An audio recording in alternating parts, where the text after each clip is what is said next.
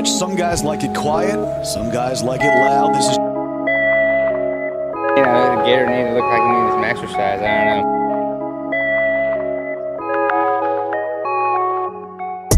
Of course, the conditions now that he has to play the shot test anyone. Straight up. Yeah, look at this, Peter. Look at this shot. Look at this. Might go in. Might go in. Might go in. It is in. Oh, he's running after it. He ran after it. He got there before the ball did. I don't believe it. How about that? We've never seen him do that. You knew he would. You knew he would.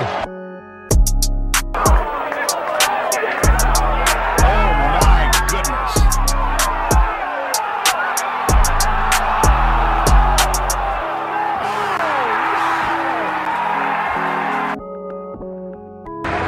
They've come a long way together, Jim, those two. It's a great story. Good morning, good afternoon, good evening, and welcome into episode 72 of Dialed In, a podcast by the High Cotton Club. I'm your co-host and captain, Connor Hendrickson, joined this week by Alex Kreider as our co-host and vice captain of the High Cotton Club. John Stewart is away tending to some business, and we wish him well and wish all of you well this holiday season. We hope that you are surrounded by family and loved ones. And if you're not, we are thinking of you, and you are not alone, even if you might be physically.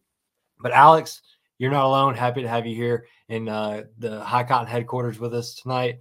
How you doing, brother? Yeah, I'm doing well. Things are going well. Life's moving along. You know, like I said, I got a little bonus at work this year. Kind of got a little winter bonus and some raise. So my, you know, that whole part of my life's going well. My job, love my job, and you know. Just looking at starting to build a family next year, so things are yeah, shaking things up. I like it. Well, it's the holiday season, so a little early Christmas present for you, and we love that, and happy for you, and appreciate everybody tuning into another episode of Dialed In, a podcast by the High Cotton Club, where we'll be covering everything that's going on, because as always, it's a busy time, even though winter is surely bucking its head. But registration is coming up for a few events. The Barn Burner registration will be opening just as quickly as I can get it open at this point. But registration for the Mother Clucker is open. The Barn Burner, you know, that's our first event in Kentucky for 2024, the calendar year. But right after that, the Farmers Cup with the Crossroads Co-op, who newly minted officially as a no-laying up roost. So congratulations to those guys again. But a lot of things coming up. And so keep your eye on Unknown Golf, the official, you know, scoring software and presenting sponsor for the High Cotton Club, because if you're tired of counting up dots, if you get annoyed typing in 6-letter codes for every tournament, or yelling across fairways to find out other group scores, or maybe you're the guy at your club with binders and spreadsheets stacked up to track handicaps and scores for your group games, if any of that's true, you need Unknown Golf, because Unknown Golf is the golf scoring system that weekend warriors everywhere have been waiting for. Unknown gives every player a live leaderboard for their game and integrates real handicap data into every tournament, weekend game, and individual round played, and it even posts to the USGA for you. Shout out to the Peachtree Collective. So they got their USGA community set up so you can join officially and get your handicap in Georgia if you're part of the Peachtree Collective. So shout out to those guys. But now we've all seen live scoring apps before, but what sets Unknown apart is the ability to track every side bet or game that you can imagine simultaneously, in addition to the Calcutta feature, in addition to the green maps, to the GPS, all that stuff. It's crazy, all the things that they're doing and how personalized the experience is. So if you're like Kreider and you're playing out at Park Mammoth with the boys, you can hit the challenge button at any point during your round to add additional bets, presses, or challenge any other person using the app. All bets and scores are displayed on an easy-to-read dashboard, and data is tracked and easily searched to discover long-term trends and totals for the individual Unknown Golf tracks, net gross, and course-specific scoring averages, among dozens of other data points. All of the High Cotton Club uses Unknown Golf, and you should too, so visit unknowngolf.com to create your player profile and download the app. Unknown Golf, the scoring app for the serious casual golfer. Brother, we used Unknown Golf in a big way throughout the past 15 months, I'd say, but even longer than that. We've been raising money since, I guess it was 2 years on December 9th. And we've been raising money in the name of the High Cotton Relief Fund. When the High Cotton Club first started, we started as the High Cotton Classic, and we've talked about that before, but it was this after the second edition that the tornadoes hit Mayfield, Kentucky. And I stayed up all night watching it. We had some guys kind of around that area, you know, and anytime that I see weather rolling through Alabama, Tennessee, Kentucky, I'm kind of, you know, watching where our guys are and just where we might be able to help in general. And so last couple weekends ago when the tornadoes came through, even before then, when I saw that the weather forecast was going to be, what was it, 65 degrees to 35 degrees, I knew that something good or something bad was likely to happen. And unfortunately, it was not as bad as it could have been, but it was pretty bad. Yep. Where were you during the tornadoes and how were you affected? So I was actually doing some kind of a little family get together with my uncle who lives in Fairview Plantation. So we were watching it, keeping up with it, everyone was kind of getting a little panicky, seeing how stuff was heading up. We started learning that everything was headed up through north of Nashville, going towards where we were. We saw some of the stuff that, like, you know, Stu had posted in Discord from the Legacy, saw the tornado going through Springfield, and very quickly learned that it was going, I mean, it ran right just north of the Fairview. So we were, I shouldn't have been doing this, but I was running in and out of the house, peeking out, trying to see if lightning would flash so I can see anything. I'm the type that's like, I don't want to sit there and wait. I want to go and witness and make sure if I've got to make some adjustments, I always want to be ready to go on the fly. But yep. Thankfully, you know, it got right. It didn't go. We were south enough. It, you know, really wasn't too much of an issue. We saw that there was some damage on the, you know, the beginning of the neighborhood that my uncle lives in. So it's kind of sketchy. You know, it's a good community, and Hendersonville is a big town, and to know that the tornado ran right through it, it's just kind of spooky. Well, obviously we didn't release the podcast last week. I was kind of dark on social media and everything over the past couple weeks. We were kind of planning to ramp things back up from a small break that we were taking anyway. And that hit.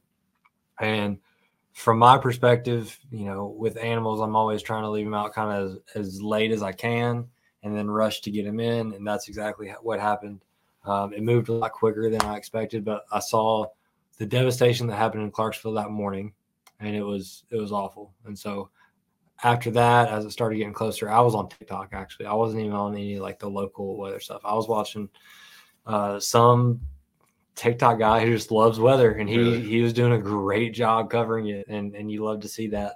So yeah, I was just watching that, and it was pretty scary to see how it moved north of Nashville, like you said, smacked Madison, Goodlettsville, Hendersonville, and then obviously later on the devastated. Sorry, I saw some things. We'll fast forward a little bit. Just go and fast forward. That night, I immediately, because of the High Cotton Relief Fund and what we do, after everything that was taken care of around here, right, I went to Tractor Supply, bought as many tarps as I could, bought a bunch of blankets.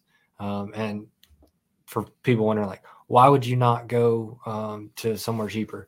I have a sort of a deal with Tractor Supply, so, like, don't ask too many questions. Yeah. But don't worry, we got the deal. I tried to take care of that, and I went straight to Hendersonville. It was still storming and stuff like that, and I had a trailer trying to help, whatever.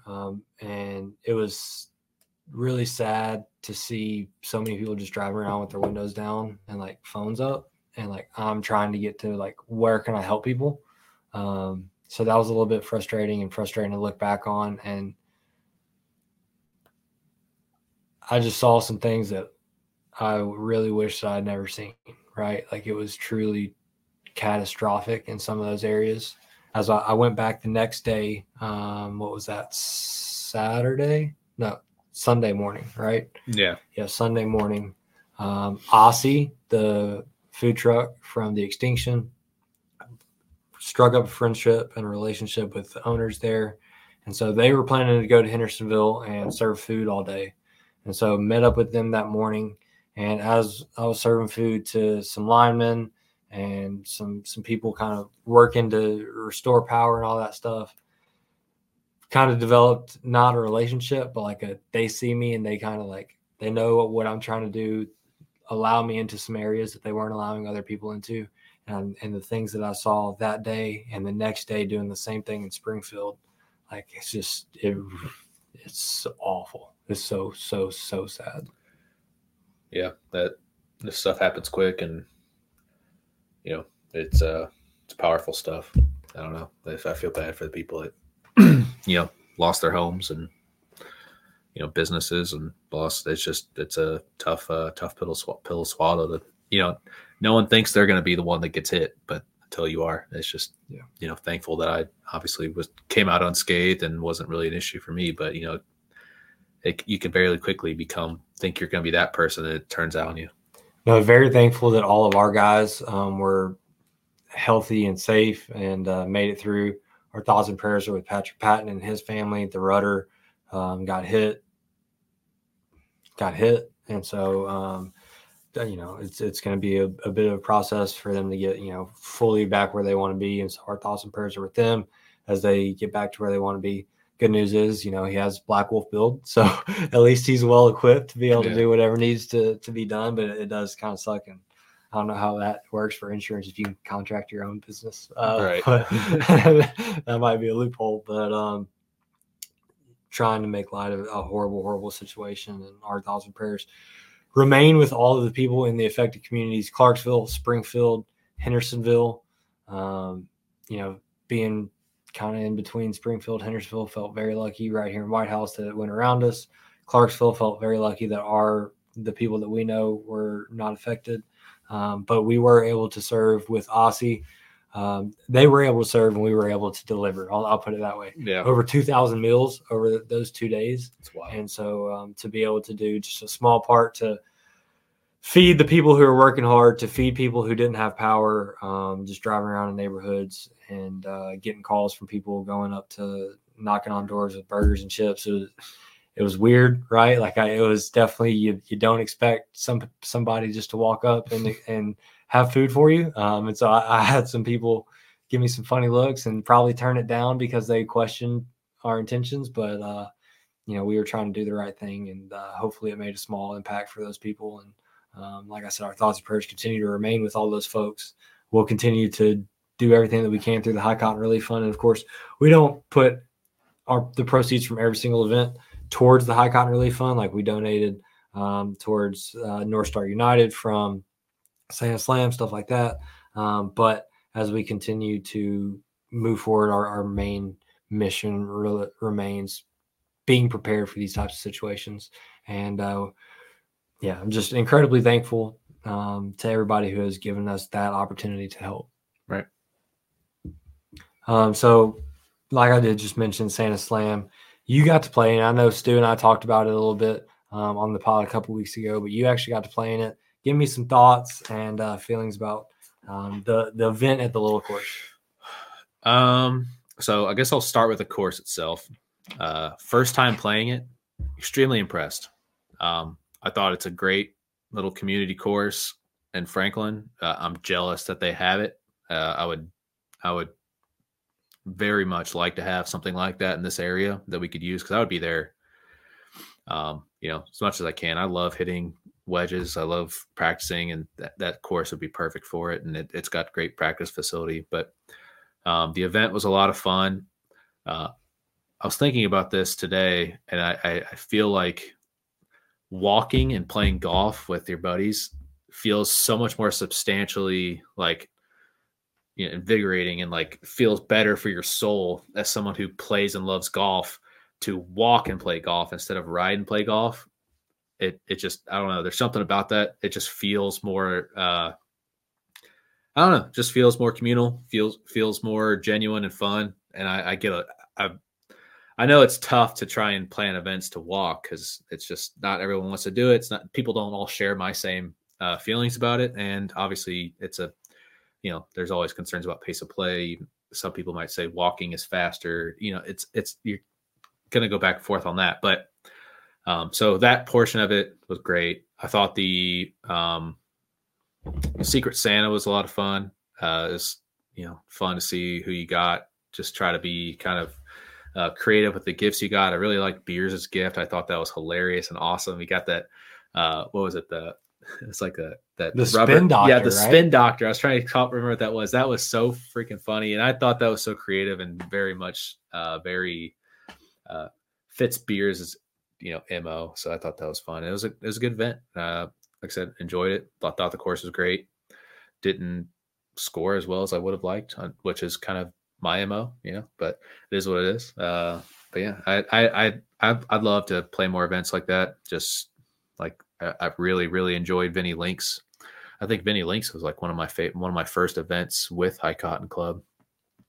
So I don't, just like I said, walking and hanging out with your buddies and playing a good golf course is just something that really speaks to me.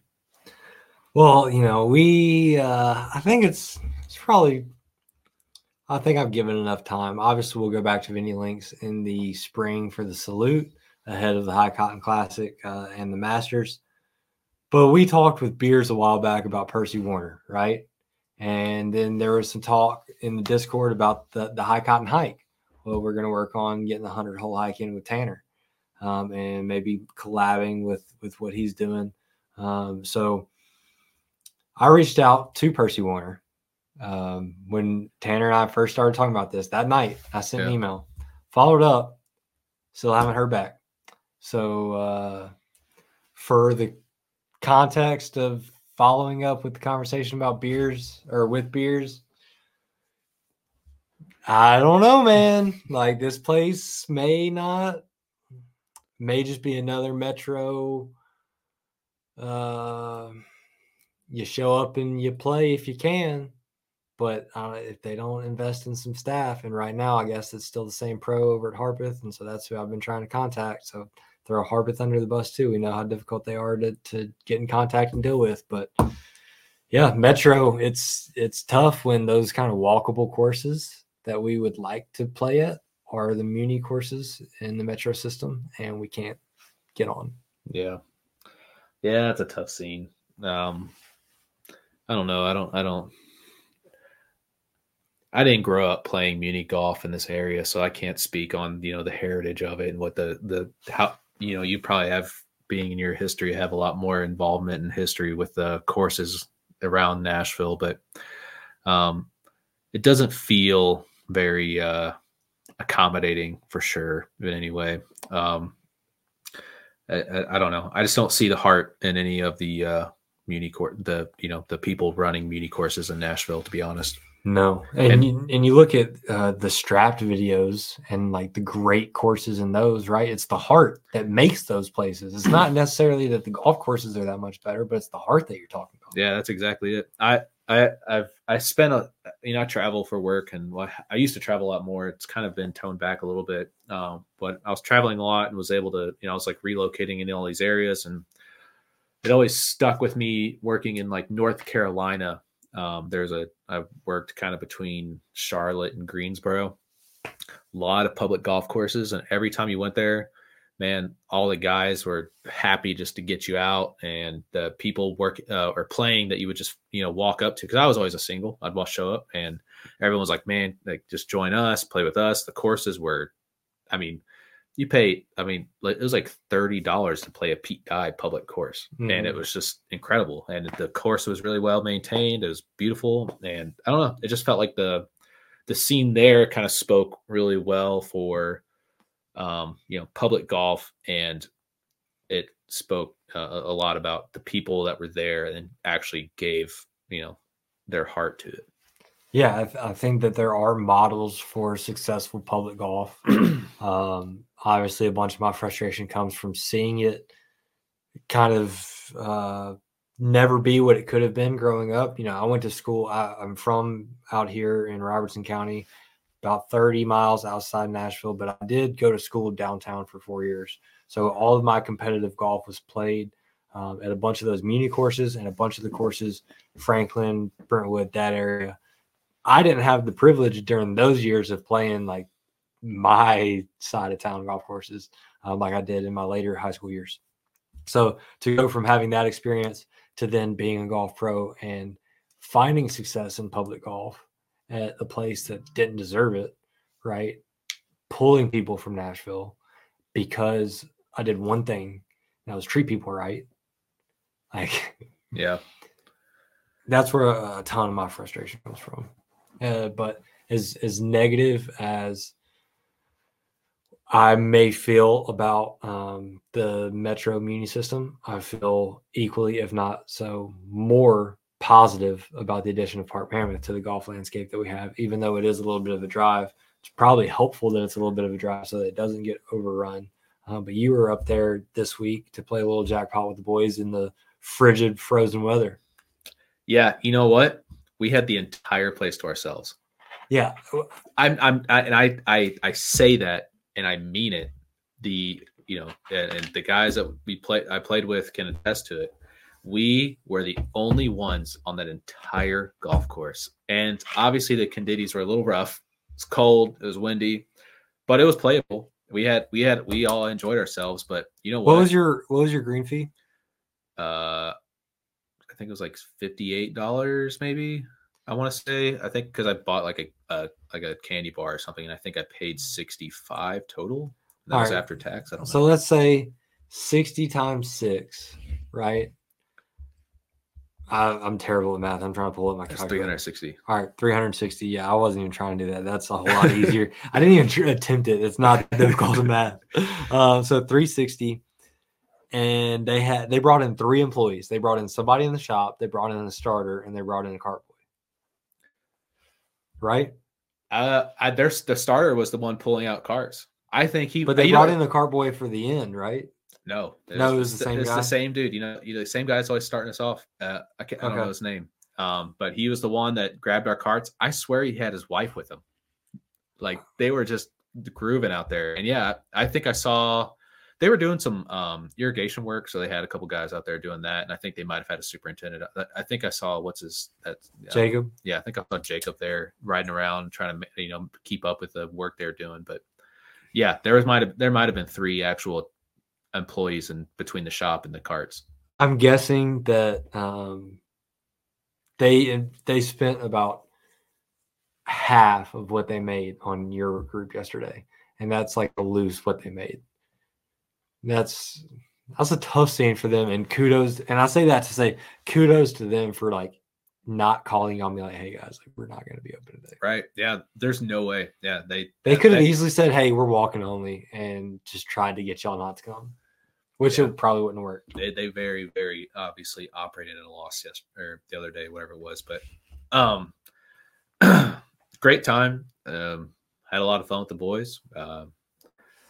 Didn't get the win against Will, but you know what? He played good golf. It's hard to beat somebody who's, shoots just over. He shot 2 over. So he had a good round. Yeah. So Tanner organized the jackpot, but you and Will both signed up, and Will carrying the bag. You challenged him. But guy's been playing good golf. He was playing good, man. He didn't miss. He made all the putts. He made like 2 or 3 birdies in a row from he birdied. I want to say birdied 8, 9, and he missed his putt by like that on 10, but played good golf. I'm like always perpetually going through some type of new swing field. Golly. But you're the clay of swing fields. Dude, and I know Clay always says, don't even say I'm not the tinkerer anymore. I know that Clay wants to get off that block. And Chuck is much more of a tinker, but Clay, I'm just going to continue to use you for the bit. Sorry. Yeah. I don't know, man. But yeah, you're the Clay of Swingfields. It really is. I don't know. I don't play a lot. I say that I played probably in more events than anyone besides yourself this year. And I say most people in the club would attest that like when there's a jackpot going on, if it's in Middle Tennessee or that, in our area, I'm probably trying to get involved in some way. But so I say that, that's obviously a joke that I say I don't play a lot because that's not true. But it feels like every time there's something different. You don't play enough committed golf. That is my problem right there. It's oh my God. You practice on the golf course. Oh, you don't play golf. I swear Lane was going to slap. At some point, Lane Rockensock is going to slap me across the face. He's like, he's always telling me, man, you've got such a good swing. Just stick with it. Hit your draw. And I'm on the first tee saying I'm going to commit to it. I'm going to commit to the game plan. The game plan's, you know, swing with good tempo and play good golf and just do your thing for 18 holes. You know what I'm doing on the 17th tee box, and maybe even before that, is I'm watching Tanner Sandell hit his huge, pull cut, and I'm like, you know what, I'm gonna do that. And of course, I toe bang one like right, and I it stayed in play. But Lane is sitting there looking at me like, "What are you doing?" Yeah, he's like, dude, you have the nicest swing. Just swing it. And I'm like, I just can't do it. I am a glutton for just screwing myself out of a good score. It's a mental battle. It really is. There's demons, we're fighting those demons. But anyways, great time. I did find a good feel. Was striking my irons as good as I ever have. So hopefully that's a good trend going forward. And I needed to stick with what I got. I'm trying to have this mental just resolve to just stick to something for more than one round of golf. Well, I think Will probably had a little bit of fire under his seat. You know, he's been traveling a lot, but to be able to play in that jackpot, first of all, to play for the bag and want to keep it or keep the right to it. And then also last time we were up at Park Mammoth, or last time at least I was up at Park Mammoth with Will, I did just enough to kind of edge him out. So he probably had some of that, like, you know what, today I'm going to be the windshield, not the boat. Yeah. Yeah. I don't doubt it, man. He played well. It was, he didn't miss. It didn't feel like he missed all day. I mean, he was, even 40-foot putts, man, he was running like a half inch by. It was like a running joke throughout the day. Like he was not missing. So greens are good right now. The greens, so they were slow. Slow, that's fine. Yeah, but they were fluffy, but they looked in like great shape, very very uniform. Like there wasn't any the hell are those little sprouts that people like? What, poa. Yeah, poa. It wasn't anything like that. They were perfectly uniform, like carpet. They were just thick like carpet. Like they were slow. That's fine. But it was fine. They looked really nice. The course looked really nice. Good stuff. Happy to hear that. And obviously excited to get back up to Park Mammoth. 3 events up at Park Mammoth this year with the Farmers Cup, with the Crossroads Co-op, the Extinction, and the Farmers Market with the Peachtree Collective and Splash of OJ. So 3 times up at Park Mammoth. The Barn Burner up in February. Lots coming up in the state of Kentucky and stuff that we haven't even released yet. So stay tuned, all of our bluegrass guys. But headed south, down the state line, down 65 to the Yellowhammer State. We're going to bring in Mr. Justin Mease, Assistant Superintendent for Limestone Springs. The Overlook registration is still open for the Overlook as this podcast is released, closing Christmas Eve at 11:59. So as Santa is landing on top of your roof, that's your last chance to get into the Overlook. So without any further ado, let's go and bring in Mr. Justin Mease. How do you feel about that? Sick. I feel like I went on I kind of rambled there for a minute, but. No, that's what podcasting is. It's just managing like.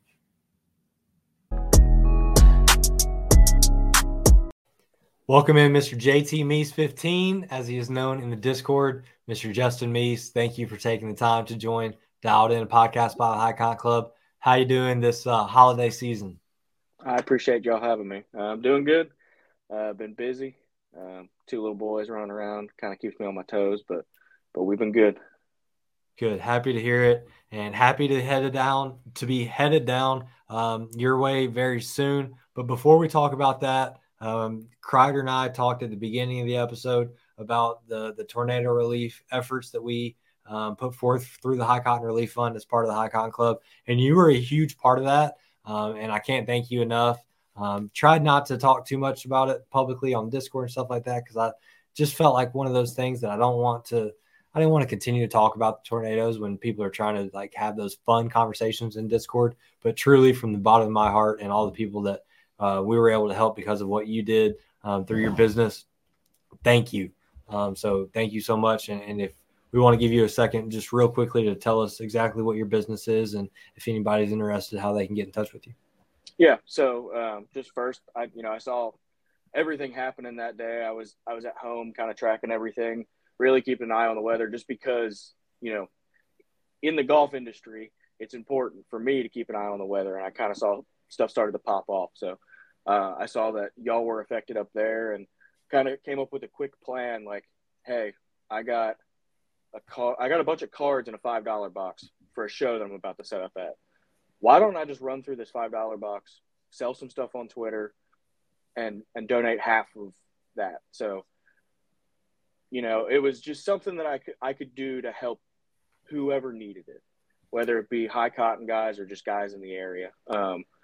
But that being said, yeah, I do have a card business, sports card business. I deal mostly in college football and NFL, baseball, and golf cards, which are a thing, but not a lot of people know that.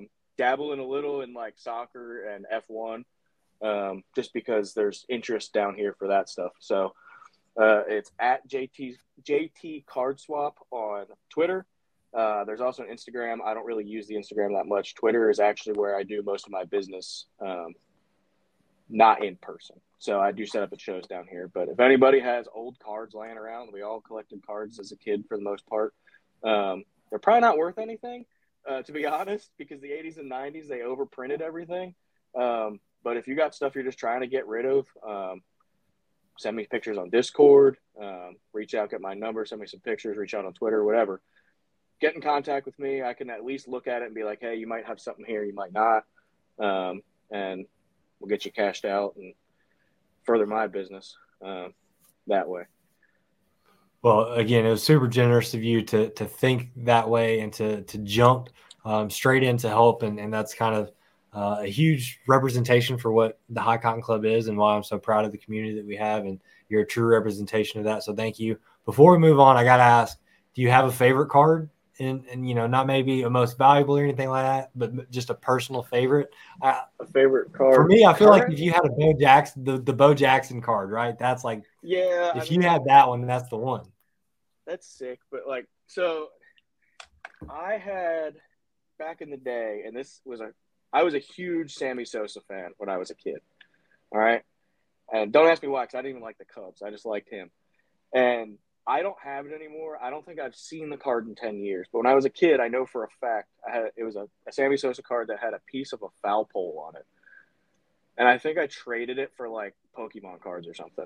But now looking back at it, I'm like, damn, I wish I still had that. Because, like, that's the one card that I always think about. Like, that's the one card that I wish I had still. I'm sure I could find one, but it just wouldn't be the same. So I'm not even looking for it.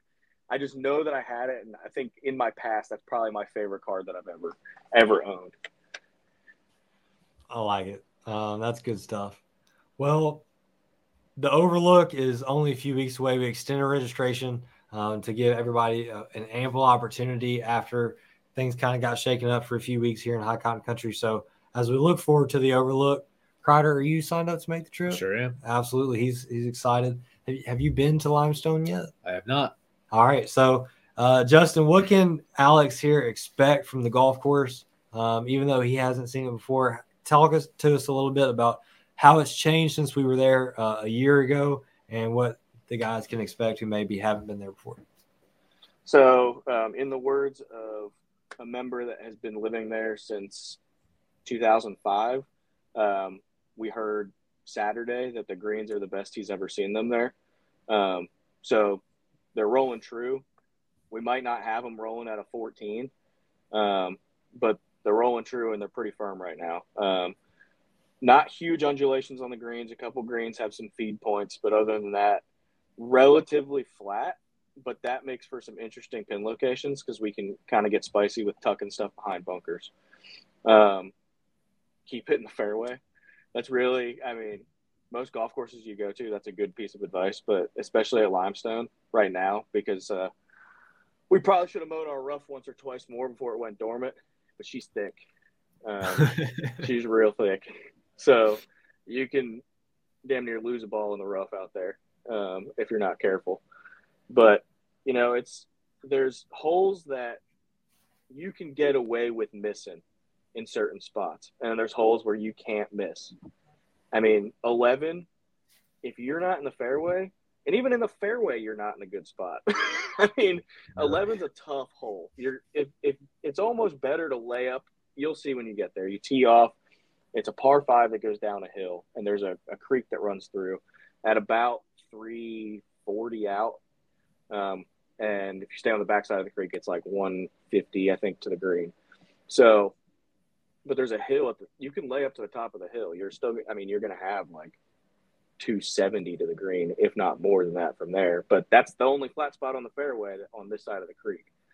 So, I mean, there's some tough spots out there. 9 and 13 are drivable.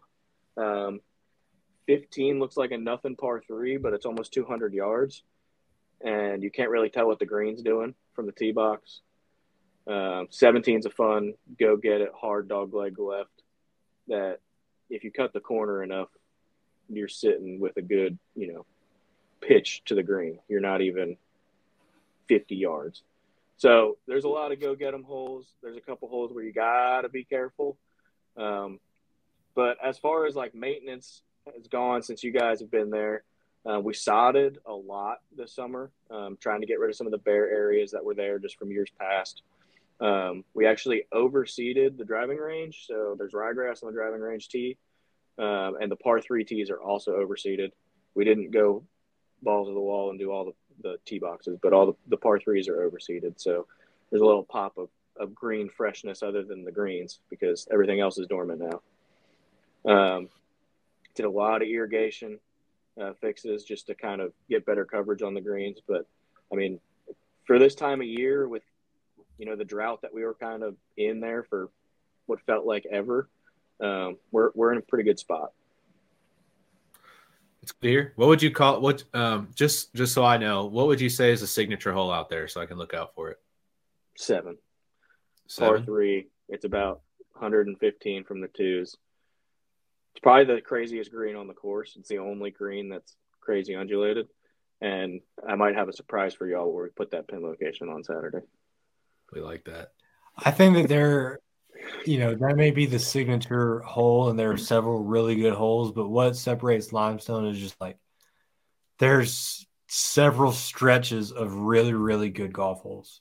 And like there may be one of those stretches may just be interrupted by a hole that like I don't like, but that doesn't make it a bad hole, right? Like I don't like 11, I don't really like 10, but like the stretch leading up to that and right after that continues to be really, really good. And if I remember correctly, it's one of those places that I talk about hitting every club in my bag. And so it tests the entire spectrum of your game. And it's an event that I've looked forward to all year, and I'm super, super bummed to not be able to play. But, you know, I'll be down there and keeping the vibes high. Yeah, like that, like you said, that stretch really 13 in from 13 all the way to the end. I mean, 13 is drivable par 4. 14 can get a little dicey around the green, which that's another thing that we changed this year. We mowed down and made some short grass areas around greens. Last year it was all rough up to the collar. Now we mowed out some, you know, approach areas. 14 is one of those greens. We went all the way around that green, mowed it down short. So you're going to get some runoff off the greens. 15, like I mentioned, longer par 3. 16's a gettable par 5. 17's a gettable par 4. And then you got 18, which is a beast, especially if you got prevailing winds because you're into the wind. And that tee shot, you got to hit a lot farther than you think you do. So it's a good stretch to finish. 11, you know, 12's not a bad par 3. It's just kind of squeezed in there. 10 and 11 are tough holes to start a back nine on. I'm not a huge fan of those holes either. We've actually looked at, you know, expanding fairway on 11 almost all the way to the cart path just to kind of give you a little bit more room, and 10 we talked about taking all the trees out down the right side of the fairway just to kind of open it up a little bit more. So those are things that are in the works, may happen, may not, but when you guys play it won't have happened yet, so you'll get it as it is. But when, you know, before we brought you in, Kreider and I were talking about some of the golf courses around Nashville, kind of the status quo of, you know, just some philosophies in the golf course industry. And it's really special and exciting to see a group like you guys down at Limestone not being okay with the status quo. We're going to do everything to the best of our ability. We're going to work to improve what we have and continuing to do that year over year, day over day even. It's always something that you guys are doing. So huge shout out to you, your crew.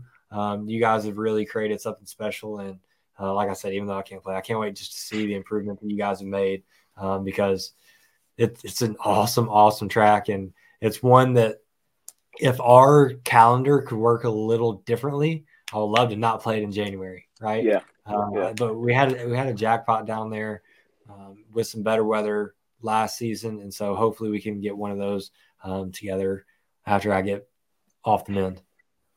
Yeah. And, a lot of the improvements, just quick, it's the crew guys, man. I got my boss, the superintendent. He makes all the plans. Him and I sit down and make plans, but he has the big ideas. I'm middle management. I'm out there making sure that these guys are just not sitting around on their phones, and most of them aren't. They're working hard every day. They're boots on the ground guys. They're the ones walk mowing greens, raking bunkers by hand, moving tee markers, setting cups, so it's a huge testament to these guys. It's a bunch of kids, 18 to 22, and they get in there and they work their ass off for us. That's all we can really ask for. I don't expect them to be perfect, but just make an effort for me, and they do that every day. So it's a huge testament. The spot the course is in it's a huge testament to those guys putting in the hard work day in and day out. Well, you mentioned in that setting tee markers or moving tee markers and setting hole locations.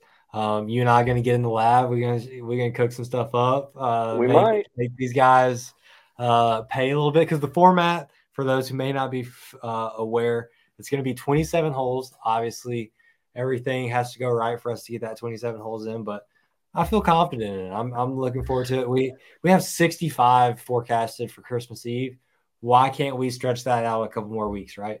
Right. So hopefully we can get all 27 in, and that would be 18 in the morning of 4-ball, 9 in the afternoon of a scramble. So the scramble is going to be a little bit more go get it. We'll award individual session winners, but then we're going to be, competing for the overall. So a little bit more chase it and go get it in the afternoon after a morning 4-ball. What can you expect to maybe shift up on the golf course from what the guys who may go play on like a regular Saturday would expect? Well, regular Saturdays, we're using our quadrant system for hole locations. I'm currently actually started today when I had some time. I've been marking hole locations. Some of them are going to be different from last year. Some are going to be the same just because of,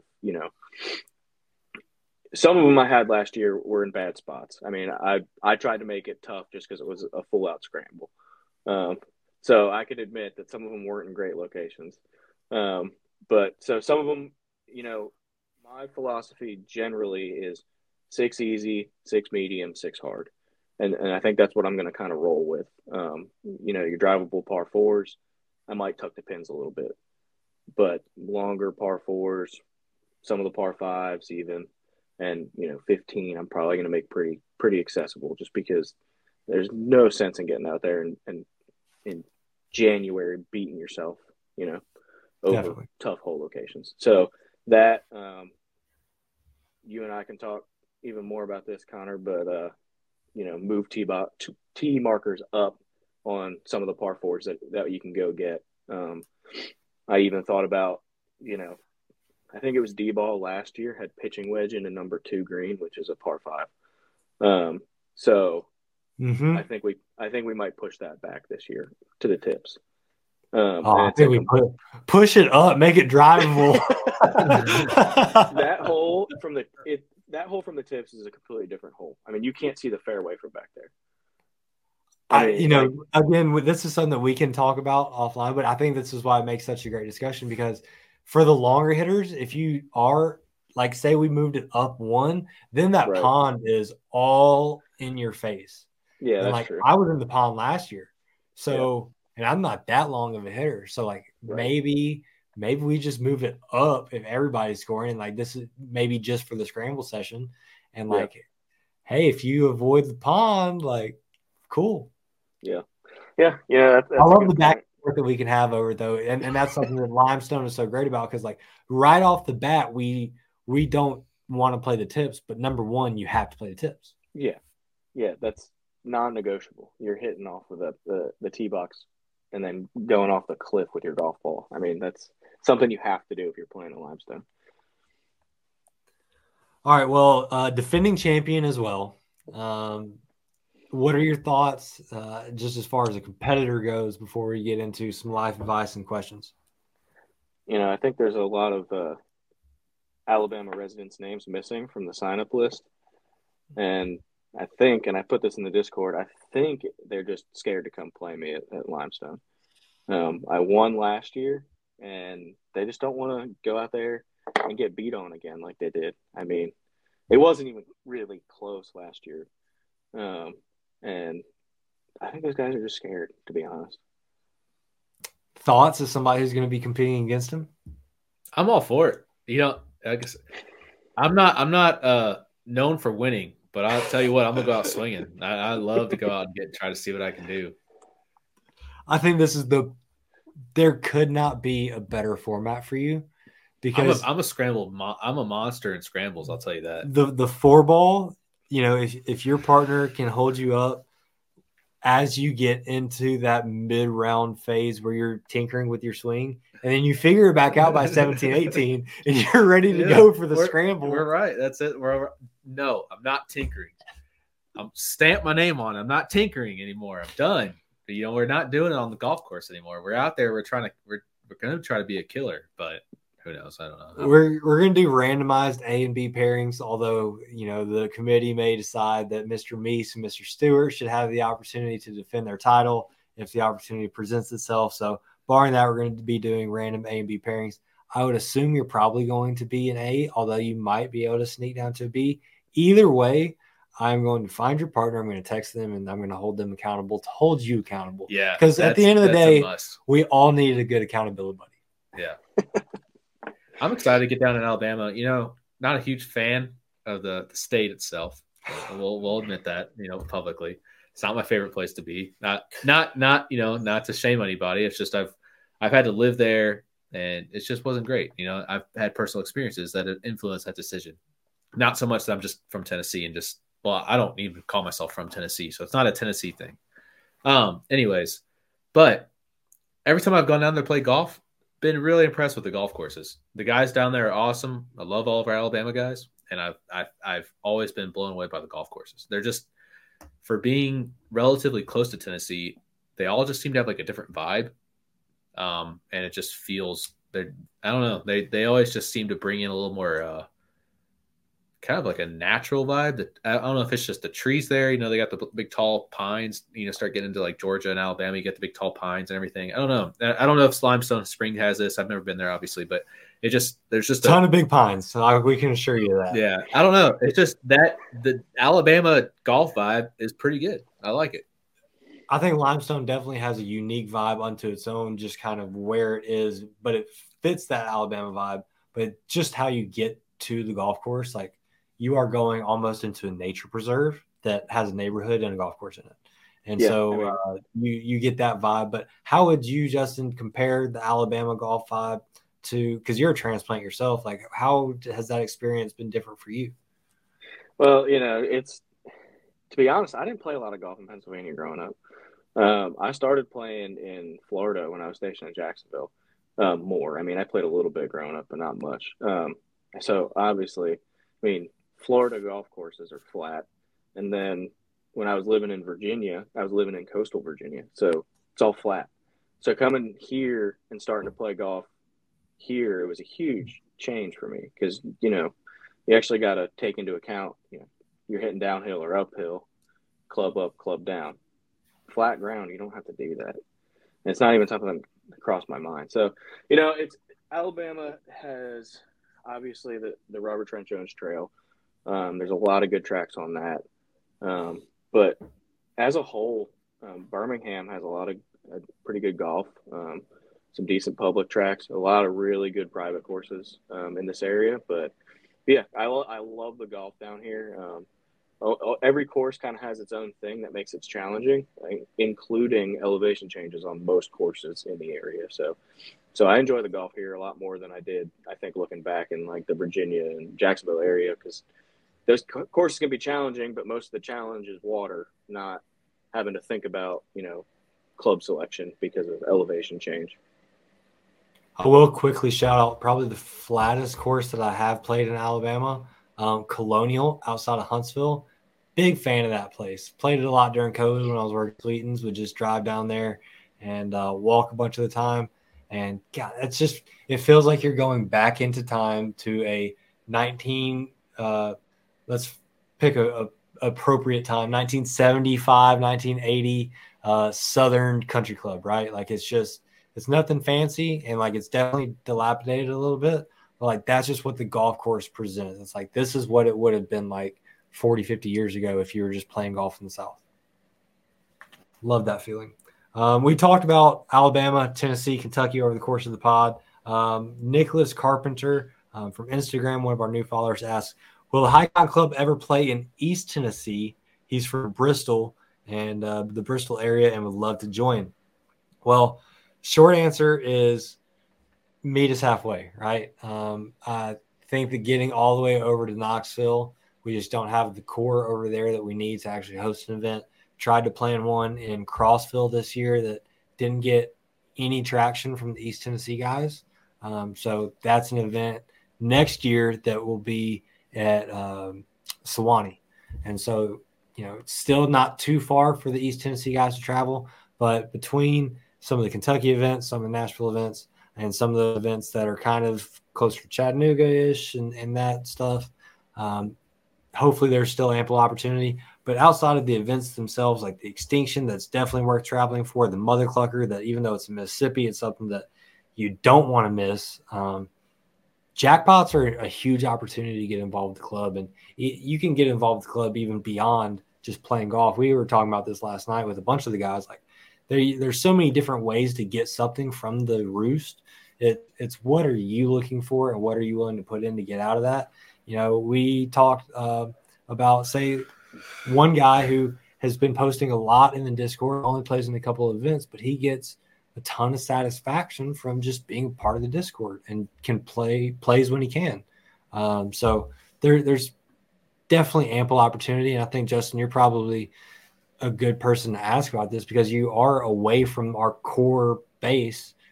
Do you still feel like you're as involved as you want to be? Yeah. I mean, it's the thing being down here, you know, the events around Nashville, it's really not that far of a drive, and it's not hard either. You know, you hop on 65, head north. With my schedule with work, you know, I'd love to be able to play in more events, but the golf course demands me be there more often than, you know, I'd like. But especially when we're planning golf events, and that's the days that the golf courses are busy. It's tough for somebody working the business, Yeah, and you know, the Extinction last year, I would love to have been at, but we had planned a member guest that weekend, and then the member guest got canceled and nobody got told, so I didn't get on the wait list quick enough. So, you know, it's kind of just one of those things. Like, I play in every event that I'm able to, and I wish it was more because, you know, being on the Discord, you know, mixing up with the guys on there is great. And, you know, I really joined High Cotton Club because, you know, I had just moved to Birmingham pretty recently, and I was looking for people to golf with. I didn't know anybody here. My wife's from Pensacola. I'm from Pennsylvania. Like, I didn't know anybody. And it's given me that opportunity to meet other guys kind of in this area, like-minded individuals that wanted to get out and play golf together. And I've met a bunch of those guys. So that's what I get out of it, really. You know, the events are just a plus for me. So that's kind of my take on the whole thing. Love that. Appreciate that. That's kind of where I'm at as well. I feel like I fit that exact situation, you know, but I've started playing golf 5-6 years ago, and the entire time spent prior to February of this year when I joined the club is I was just playing by myself, and I was getting old. I love the game. You know, I just quickly picked it up and got playing a lot, and I just was ready to meet. I didn't play golf in high school, so I didn't have buddies from high school that played golf that I kept in touch with. You know, I was traveling a lot for work, so I lost a lot of the connections I had with guys, and maybe they did play golf, but lost connections. And I was trying to find a community to join, to build friendships, to go find, you know, to get involved. And honestly, now at this point, my time with the club, like, I feel like I get the most out of it just playing jackpots. Like, seriously, like I have so much fun when it's just an impromptu round. Like we did Park Mammoth, you know, 6 guys, we got to play together, which was all sick because we had the whole place to ourselves, and it was just a good time. Like that, when I, you know, it's a spoiler for, like, you know, the Park Mammoth or the next Extinction, kind of my best golf memory. And I don't really have one. I just know that at this point in time, like, my best time I have with the club is literally just going out and playing with the boys. And that's kind of, yeah, like you said, the events are great. Super happy to get involved with those and try to do what I can to compete. But the majority of my year is spent just trying to play golf with my friends. Appreciate that as well. And so to answer your question, Nicholas, I think that even if an event doesn't come directly to your area or to anybody who's listening, if an event isn't coming directly around you within 30 minutes to an hour, that doesn't mean that your opportunities to get involved are zero, right? There's a smattering of members pretty much all throughout our region. There's a solid little core over in East Tennessee. I would just encourage anybody who may be on one of those outskirts to get more involved in the jackpots, right? Like, you guys can, in those corners and in those pods, really run up the jackpot race and run up the leaderboard if you guys just play with each other. And it doesn't take a whole lot to do that, just, you know, once, twice a month. And I know you guys are already playing up at Neville, you Kentucky guys. I know you're already playing by yourselves. Just figure out, you know, when you guys can get together in the same tee time, and great things can happen. All right. Life advice before we run this podcast completely off the rails, and we'll get there in a second. But I'll go ahead and lead us off and get out of the way. I have gone down a bit of a World War II rabbit hole. You see the jokes and the memes and stuff about, you get to this point in your late 20s, early 30s, where you either get obsessed with smoking meat for World War II. I can't eat meat, so it looks like I'm going to World War II. So I've been deep in the lab on that, and also been working really hard just around here, and been very thankful for my grandfather. Talked on previous podcasts about my middle name being Lane. That's his name, so it's important for me to carry that, and it's something that means a lot to me. He's been helping me a lot lately with everything around here. Really can't express my appreciation to him enough, but to loop that back into the World War II thing, just appreciation for our older generation and the people in our family, especially as this is the holiday season and you're probably going to be around your loved ones, maybe some that you haven't seen in a while, or maybe you're not going to be around the loved ones that you haven't seen in a while. Just kind of a reminder to call. Maybe it takes some self-reflection to realize how important those relationships are to you, because I heard somebody say, you know, after you turn 18, the amount of times that you're going to see your parents is in the double digits. It is no longer, you know, unless you live around your parents, something like that, it's probably in the double digits, no longer in the triple digits. And so grandparents amplify that, all that stuff. So to be able to capitalize on those moments, capitalize on those relationships, especially during the holiday season. And I think that's really important. But to say all that, and one more thing before we move on, I hate to be on a soapbox. I did open up the pod by saying, you know, I hope that everybody's surrounded by loved ones. I understand entirely how difficult this time can be for people who aren't surrounded by loved ones. So, like, if anybody is in that situation, I'm taking care of animals on Christmas Eve and Christmas. We're doing everything on the 23rd. So, like, reach out to the High Cotton Club Instagram. I'll have a conversation with you. Like, you know, reach out on Discord, whatever. Like, if you're lonely and you want to have a conversation, you can go back and forth with me on the debate that we're about to have, and we can have a ton of fun with that. Like, you know, nobody is alone, and the High Cotton Club is here for everybody. But yeah, a huge shout out to my grandparents, all of my family. Love, appreciate them very much, and I hope everybody else can express that same appreciation and gratitude to theirs. Yeah, Mr. Kreider. You know, I kind of had to think about this, and I couldn't really put my mind on really what I wanted to say, but my life advice is to, and, you know, this is going out to the guys who don't do this, or whoever listens, you know, try to cook more of your own meals. You know what I mean? Branch out. Stop buying food.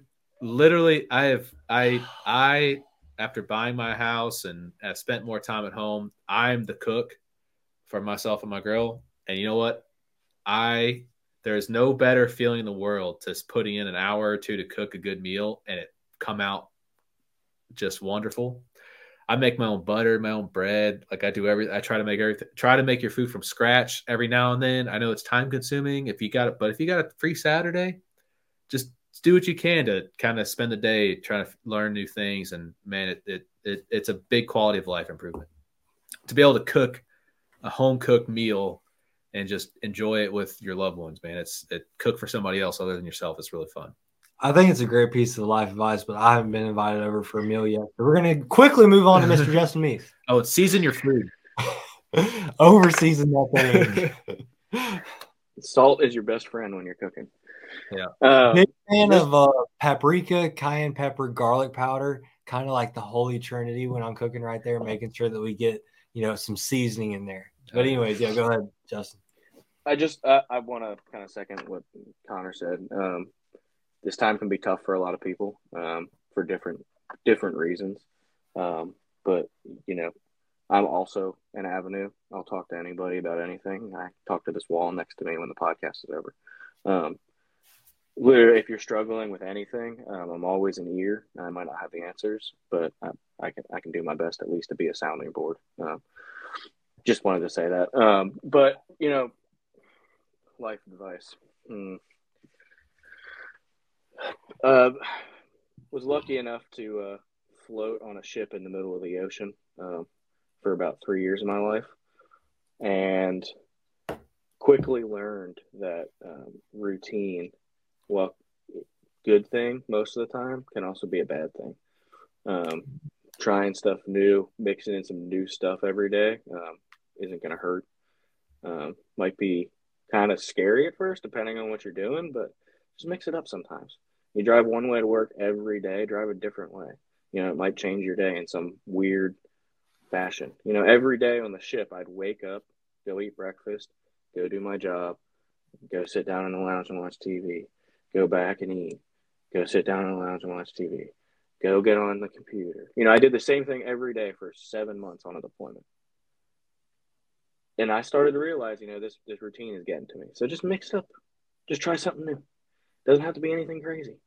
Instead of getting a Coke, get a Coke Zero. Like, just do something. Like, I don't care what it is. Just one day this week, when you're in your routine, just do something different. Both of you guys just speaking to my soul right now. Well, yeah, the only thing I was going to say that I totally agree. This was kind of a weird tie into what I said. Variety is the spice of life. Ooh. That adds that extra little pop, a little extra something that makes, life worth living, a little variety. All right. Well, to peel back the curtain a little bit, again, appreciate you guys taking the time to join the pod, both of you guys, and appreciate everybody who's listening. We're not done yet, though. If you want to stop listening, you can, but it's about to get real exciting here because to peel back the curtain a little bit, Kreider and I were sitting here after we recorded waiting on Justin to hop in the meeting. And we're talking about, I asked Kreider if he had seen Leave the World Behind, and not plugging the movie, but if you want to watch it for the context of the discussion or to have these discussions, it's a fun conversation to have. Right. And so when Justin hopped in, it was like, all right, well, this is a perfect person to bring into the conversation, military experience, veteran, prepared guy, all right, let's have this conversation. So to set the context, if you haven't seen the movie, this is basically an end-of-world scenario, right? We lose the power grid. There's cyber attacks. There's attacks from pretty much all over the world. All of our enemies have basically teamed up against us. So cyber attacks all over the country. The eastern seaboard might as well be shut down entirely. You can't really drive anywhere because all the autonomous vehicles have been hacked and have crowded the roads and are running into people and running into each other. So what do you do? What do you need? What's the plan? Who wants to start? I'll preface this with your energy level when you got speaking on this went from a 3 to a 9.5. So it's this is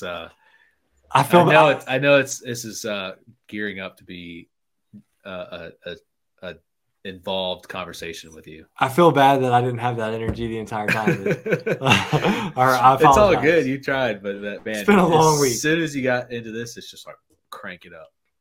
But anyways, well, this is something that I've legitimately thought about for years, and I'm not like a prepper by any means, but like I've thought, what would I do? Like, how could I be more prepared? If I won the lottery, what would I do? And like, I would invest in being prepared largely. So Justin, with some military experience, what are you kind of looking at the possibilities of this scenario happening and how you would be prepared for it? You know, I'm, by no means am I a prepper, but I do have a go bag. If you don't know what a go bag is, I'm about to explain it to you. So pretty much it's a backpack that you pack a bunch of stuff in that you can grab and go. Okay. So you have, you know, fire starters, emergency shelter, emergency blanket, some paracord. I have a couple emergency food sources in there. What else do I got in there? Fishing kit, you know, snares and traps so I can get meat. I'm going to grab my gun going out the door so I can get whatever animals I come across or, you know, personal defense. Life straws are in there. So that's a way to get, you know, fresh water, also purification tablets and a small pot to boil water if my life straw runs out of juice on it. It's kind of just your make sure your basic needs are met. Make sure you have a way to stay warm. Make sure you have at least one change of clothes in there, a way to get out of some wind. You need some water and you need some food. And it's just something quick that you grab and you go. I have a first aid kit in there. A lot of it is stuff that I accrued over my time in the Navy that expired according to the government, but really is still fine. So I have a couple IV bags in there. Just kind of a smattering of everything you might need, basics. I mean, it's not crazy. I don't have, you know, 60 days worth of food in there. I have about 7 days, and that's eating like a high density calorie bar that tastes like cardboard. It's not like it's nice food. But that's kind of just basics. And, you know, if something happens, there's a mountain right behind my house. All right. I'm going up that mountain at least first just to get away from the house and the neighborhood. And then I'm in the mountains. So all I got to do is keep walking. Okay. I don't have horses like Connor. I've never been on a horse in my life. All right. If cars are down, I don't run. I mean, that I haven't run in years. I'm walking. Get a good pair of shoes on and walk. Where are you walking to? I hang out, man. I'll hunker down. Just all right. So in this, I love how prepared you are in this scenario. Or what happens if there's radiation? Well, I mean, there's nothing at that point that we're really going to be able to do, to be honest. Okay.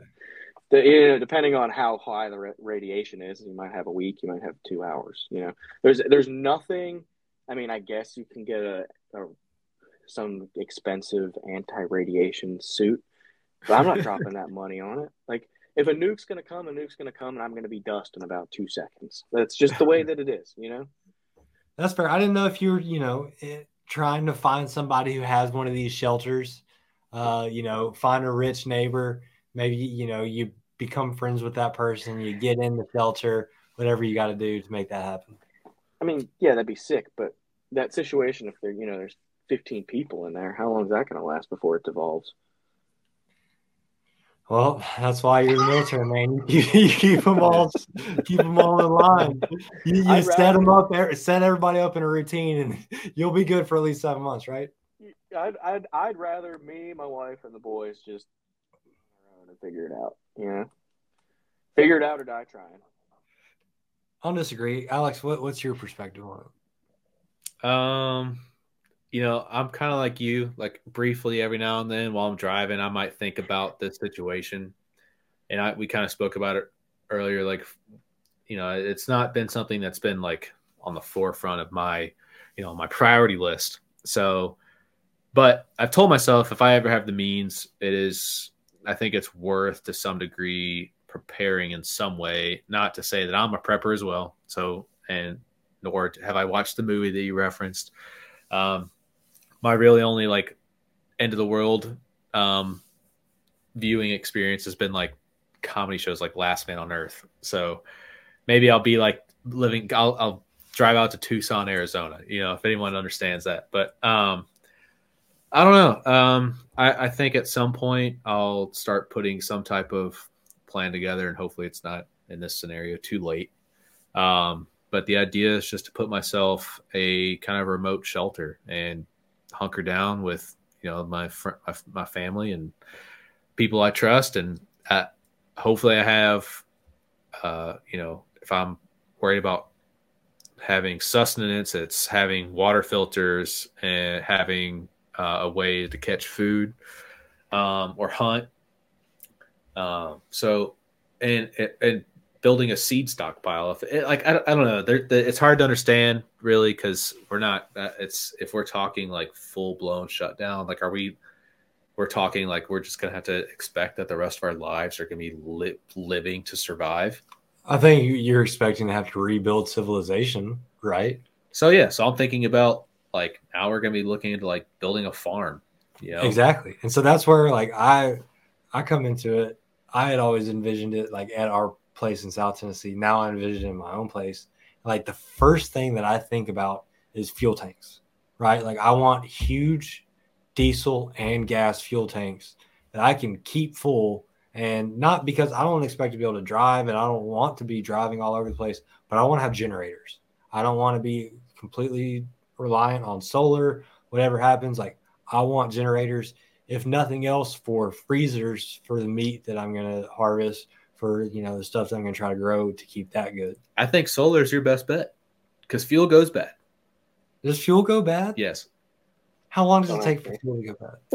Fuel will go bad. So this is how long does it take for fuel to go bad? So as someone who, and part of the industry I've worked in, we've had to deal with like diesel holding tanks for generators because we exactly what I'm talking about. Facilitate installations of generators that can power like a hospital.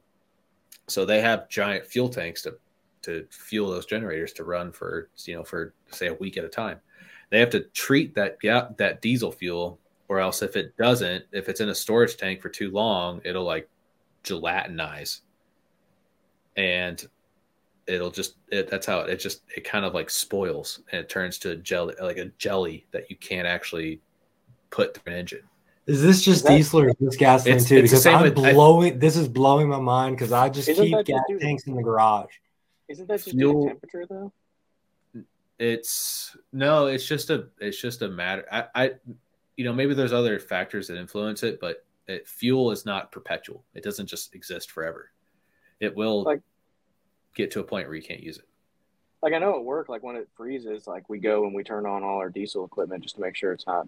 You know, the diesel didn't turn into jelly. But for me, that in my mind, I know nothing about engines or anything like that. So like, I have no clue. But for me, I'm like, oh, we're just turning it on, so like it cycles through and, you know, warms up the engine a little bit. But we don't do it to the gas equipment. It's just the diesel stuff. That's very, yeah. I don't know much about engines either. And so I think that if we're preparing for the end of the world, you got to get a buddy who went to auto diesel college. That's somebody that you need living right down the road from you, you know, whenever something breaks down. But then, like, I don't think you can rely on any of that stuff because once stuff breaks down, you need parts and stuff like that, you're not going to be able to get it. So we're truly going back to cowboy up, old son. Like, get ready to get ready to get dirty. Welcome to dirty jobs. Like things would get rough. I think that, you know, obviously the chaos turns probably pretty quickly, like in the movie. And so I always envisioned like either one way in, one way out, or like some sort of, you know, pass by road that like is restricted to me, like we had in South Tennessee, and like hunting stands in the woods just off the road, and like signs like you should turn around, and if you don't turn around you're going to get shot. Like you're not coming up towards High Cotton headquarters if the end of the world is happening. I feel like if you survive the first 30 days you have a pretty good shot, especially if it's quick. You know, like if it's a quick everything happens at once, you know, I would expect probably 2/3 of people are going to panic, and that panic is going to cause them to lose their life. If you can stay calm for the first 30 days, I kind of feel like you have a good shot. Stay calm, figure it out. I want to say, and this is, I think back on a guy that told me this. I think you have to be ready in physical and good physical health as well. That's a good point. A guy that told me, and he was a very like he was. I can't go to the chiropractor. Yeah, well, he was telling me, and maybe I think there's gonna be, and you know, if we devolve, I do want to go home at some point, so we'll continue at this point. But you know, before I go back to what I was trying to say, I'll say one thing. I think there's gonna be a lot of stock in being somebody who's a valuable asset.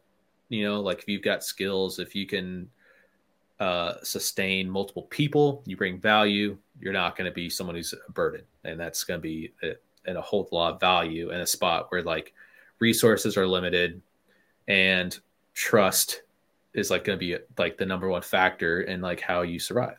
But I will say it. I remember I had this friend I knew. He told me this, and I don't know how much stock I put into it, but he's a pretty serious guy, so maybe it was valid. He believed this.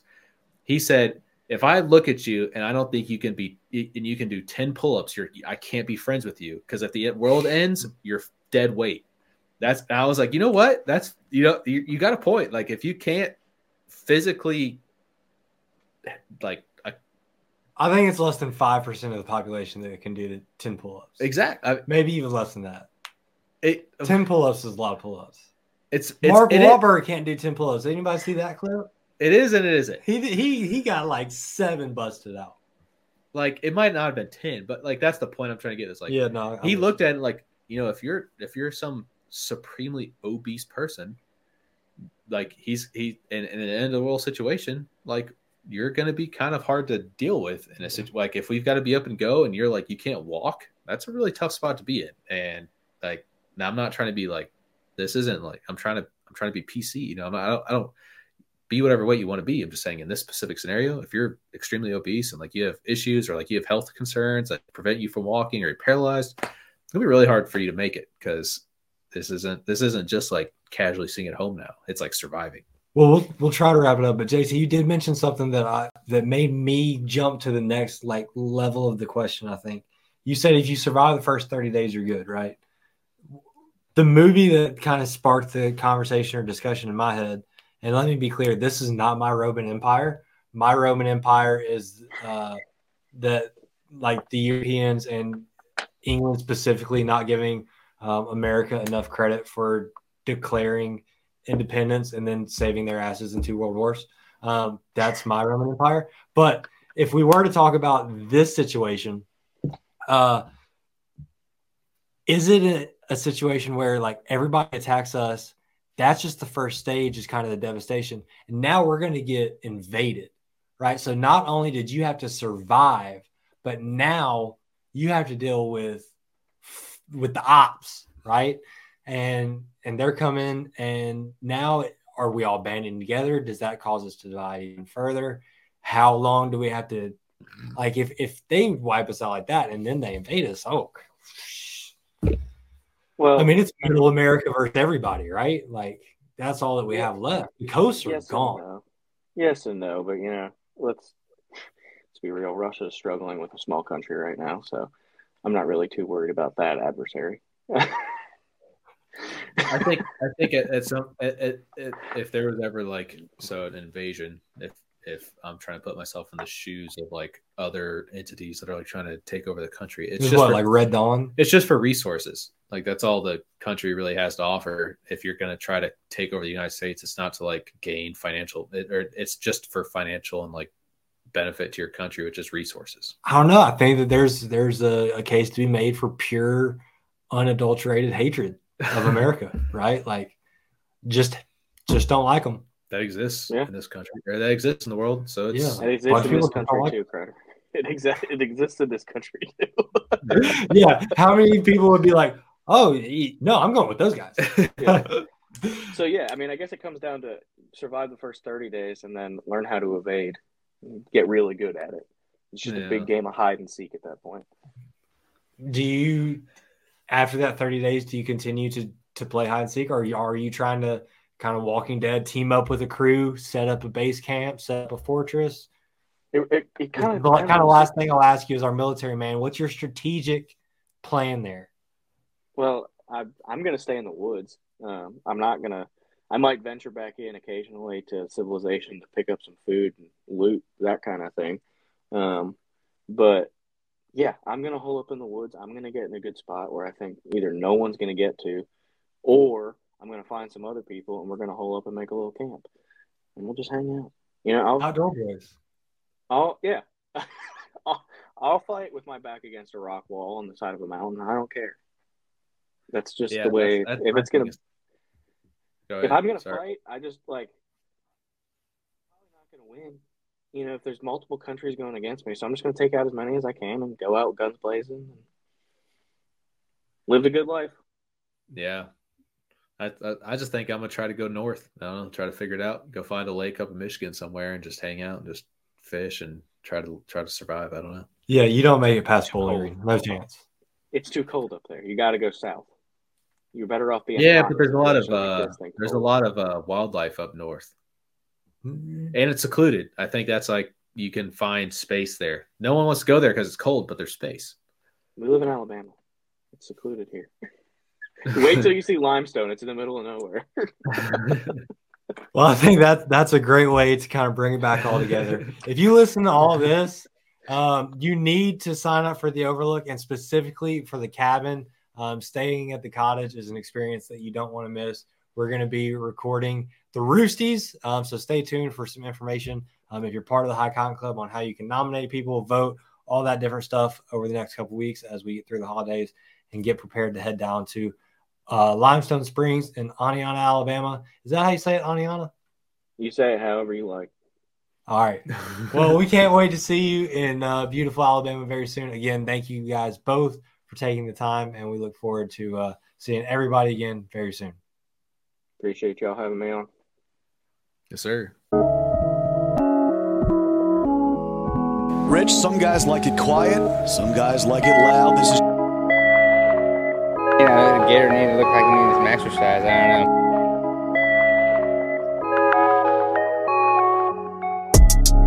The conditions now that he has to play the shot test anyone. Straight up. Yeah, look at this, Peter. Look at this shot. Look at it. Might go in. It is in.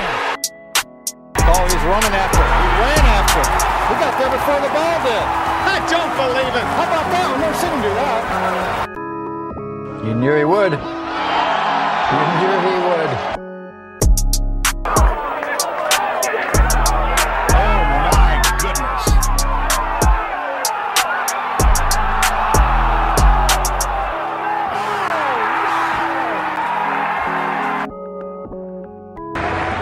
Come a long way together, Jim, those two.